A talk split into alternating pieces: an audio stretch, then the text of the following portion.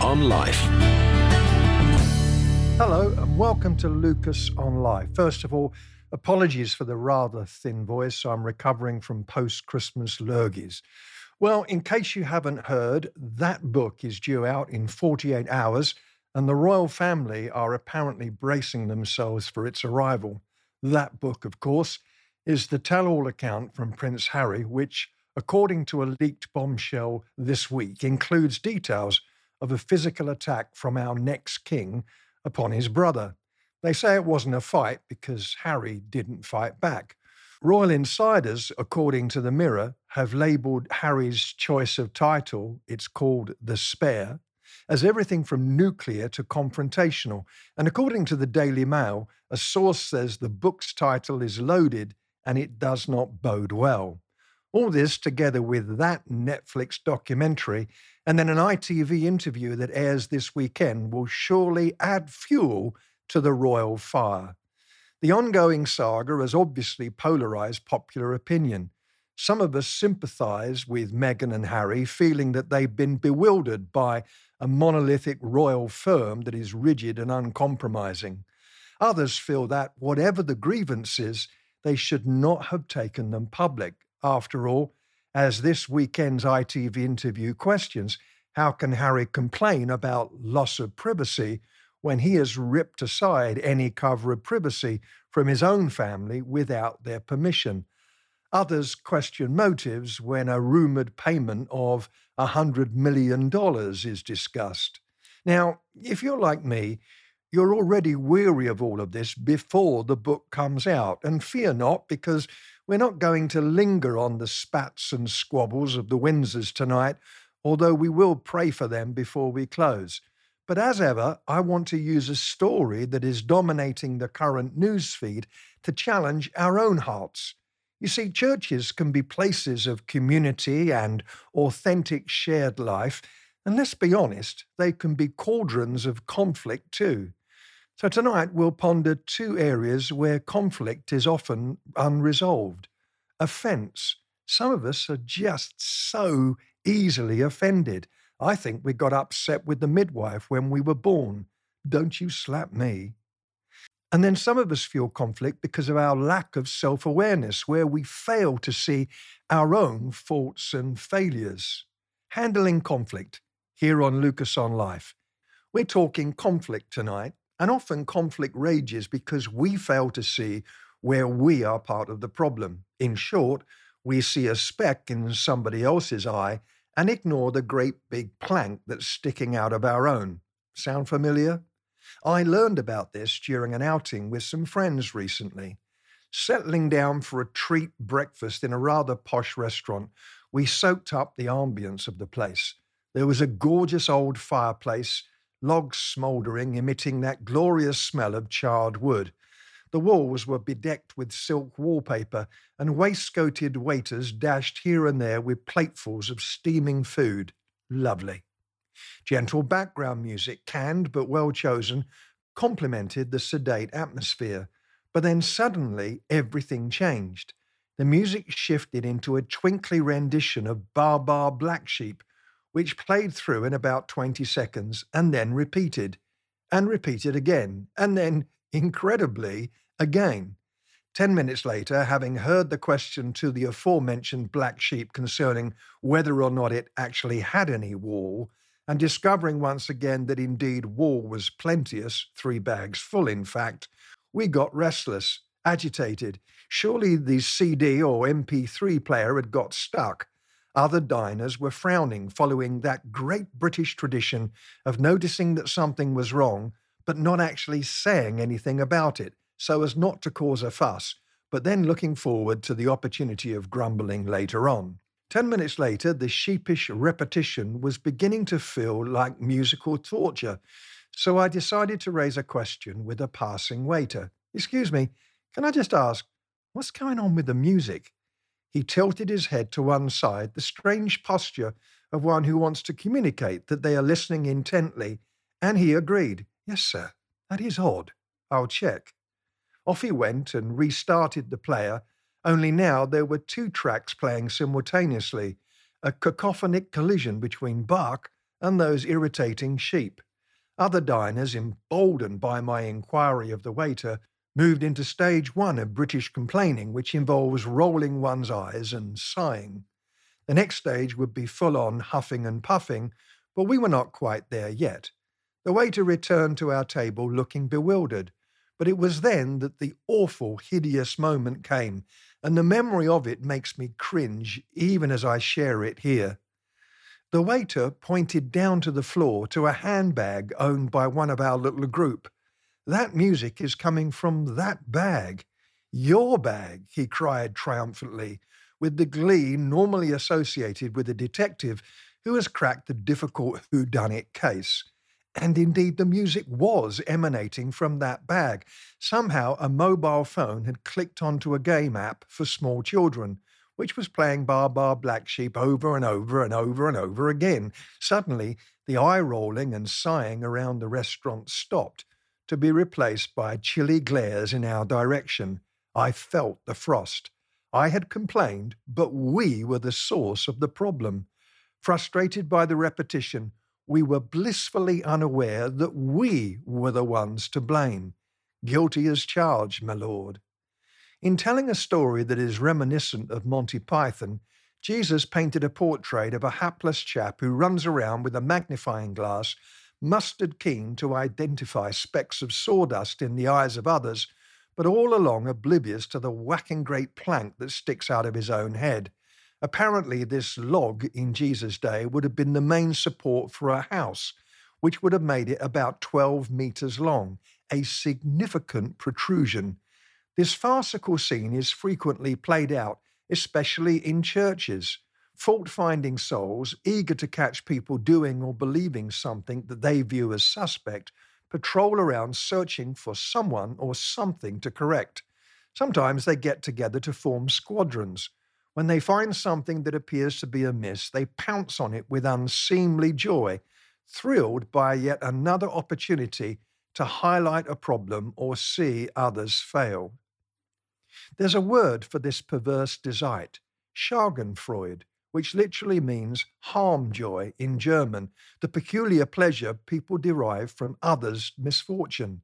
The word is a combination of the German noun Schaden which means damage or harm, and Freude, meaning joy. So it makes sense that Schadenfreude means joy over some harm or misfortune suffered by another, and that's a very unpleasant trait. Sometimes we can be thrilled when others stumble because we've simmered with envy at their success, or we justify being glad at their stumbling by appealing to a sense of justice. It's only right that they were exposed. They got what they deserved.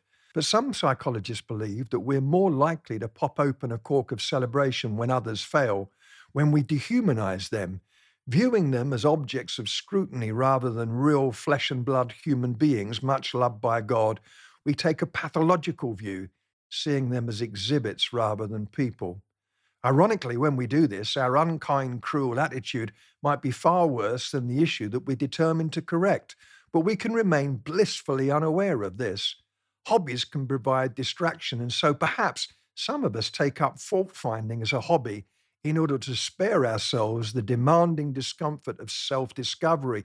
Peering at others through a magnifying glass is so much easier than staring at ourselves in a mirror. If we're in the habit of locating sawdust specks, perhaps it's time to focus more on what we're often blind to our own faults and foibles. Meanwhile, Back at breakfast, the sheepish serenade was hastily silenced. Calm was restored, but I still felt the need to depart in haste because the dining room glares continued. Nobody likes a picky complainer. I think a rather huge apology to the staff is required, boomed a chap at the next table, and I complied, begging forgiveness from the grinning waiters. Who knows? If you've been a plank spouting, speck hunting, picky person, it might be that you are the cause of some grief. Perhaps, dare I say it, in your life, a rather huge apology is required somewhere too. As we continue tonight to reflect on the thorny subject of conflict, let's face the fact that some of us seem to make a lifestyle out of being offended, and I can be one of those people. It happened when I was travelling by train to London. I decided to make the best use of time and do some writing. Tiny fold down tables are provided for the parking of laptops, tables that are meant to be shared, hence the source of my offendedness. The man sitting opposite me was taking up about 62.9% of the table space, leaving a lot less for me, and I was quietly outraged. But there was more because this now brazen table hogger placed a steaming hot cup of coffee on the table as well, taking up yet more space but risking third degree burns to yours truly if the juddering train should topple it. Now I found myself actually planning for that coffee to topple, mentally rehearsing for a withering speech should I end up being scolded. I am actually prophetically offended, planning a retort should something happen that is probably unlikely. I'm disgusted to admit that I was almost eager for the opportunity to complain, even if it involved minor burns. But I'm not alone in my bristling because it seems like we're a culture that has perfected the art of being offended.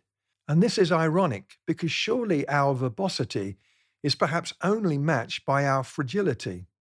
Some while ago, Gary Lineker, he of football and crisp fame, made a casual comment about one of his bald co presenters who found the comment amusing, only to discover that complaints were made, which is staggering. And I say that as one with a hairstyle that is a shrinking peninsula. A couple of days later, an American television host reported that young Prince George had taken up ballet and suggested that his interest in dance might not last long which triggered rage among ballet lovers everywhere. They demanded an apology and suggested that she was guilty of bullying. Opinions may differ about the wisdom of her comment, but I think those who suggest that we are becoming a snowflake society where everyone is perpetually offended might just have a point. Banter is part of our culture, especially in the realm of comedy. While there are some comedians who have no thought for people who genuinely suffer, and there's no excuse for that tasteless lack of talent, surely we can take things too far. Some people seem to live their entire lives permanently camped on the brink of being offended. An offence can be weaponized. It can be used as a nifty ruse. Instead of stamping our feet and huffing and puffing with childish petulance, we employ the trembling bottom lip routine and cry that we're offended. And then, when others dash to appease us, we become the victor while disguising ourselves as the aggrieved victim. And then Christians have an extra weapon that can upgrade a pop gun of offense into a relational equivalent of something nuclear God. Upset at the sermon, the worship song, the service time, the pew arrangement not being included in the flower rota, if you love being offended, join a church because there's no shortage of issues that can irritate. We insist that our preference or opinion mirrors God's view on the matter. The Lord of the cosmos is called as a witness for our prosecution. Meanwhile, back on the train, that chap sitting opposite me was in serious danger. He had finished his coffee, so I was denied the opportunity to be scolded and thus be scolding but he was inching his laptop yet further into my already minuscule table territory. Helpfully, I decided to get over it, not worry, and conflict was avoided. Perhaps somewhere in the distance, angels were sighing with relief. When we know our own weaknesses, and when we refuse to be slow on the I'm offended trigger, surely we prevent conflict that damages others, ourselves, and the body of Christ. Before we close tonight, as we began the programme by talking about the conflict issues among the younger royals, we should surely take a moment to pray for them. How much better it would be for all concerned if words like grace and forgiveness were in the headlines. And then let's pray for our churches that they might truly be places where conflict is handled in a healthy and biblical way.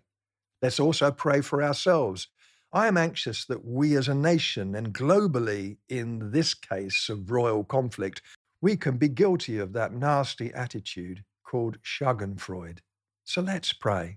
Father, we pray for the royal family at this time when their conflicts are becoming increasingly public.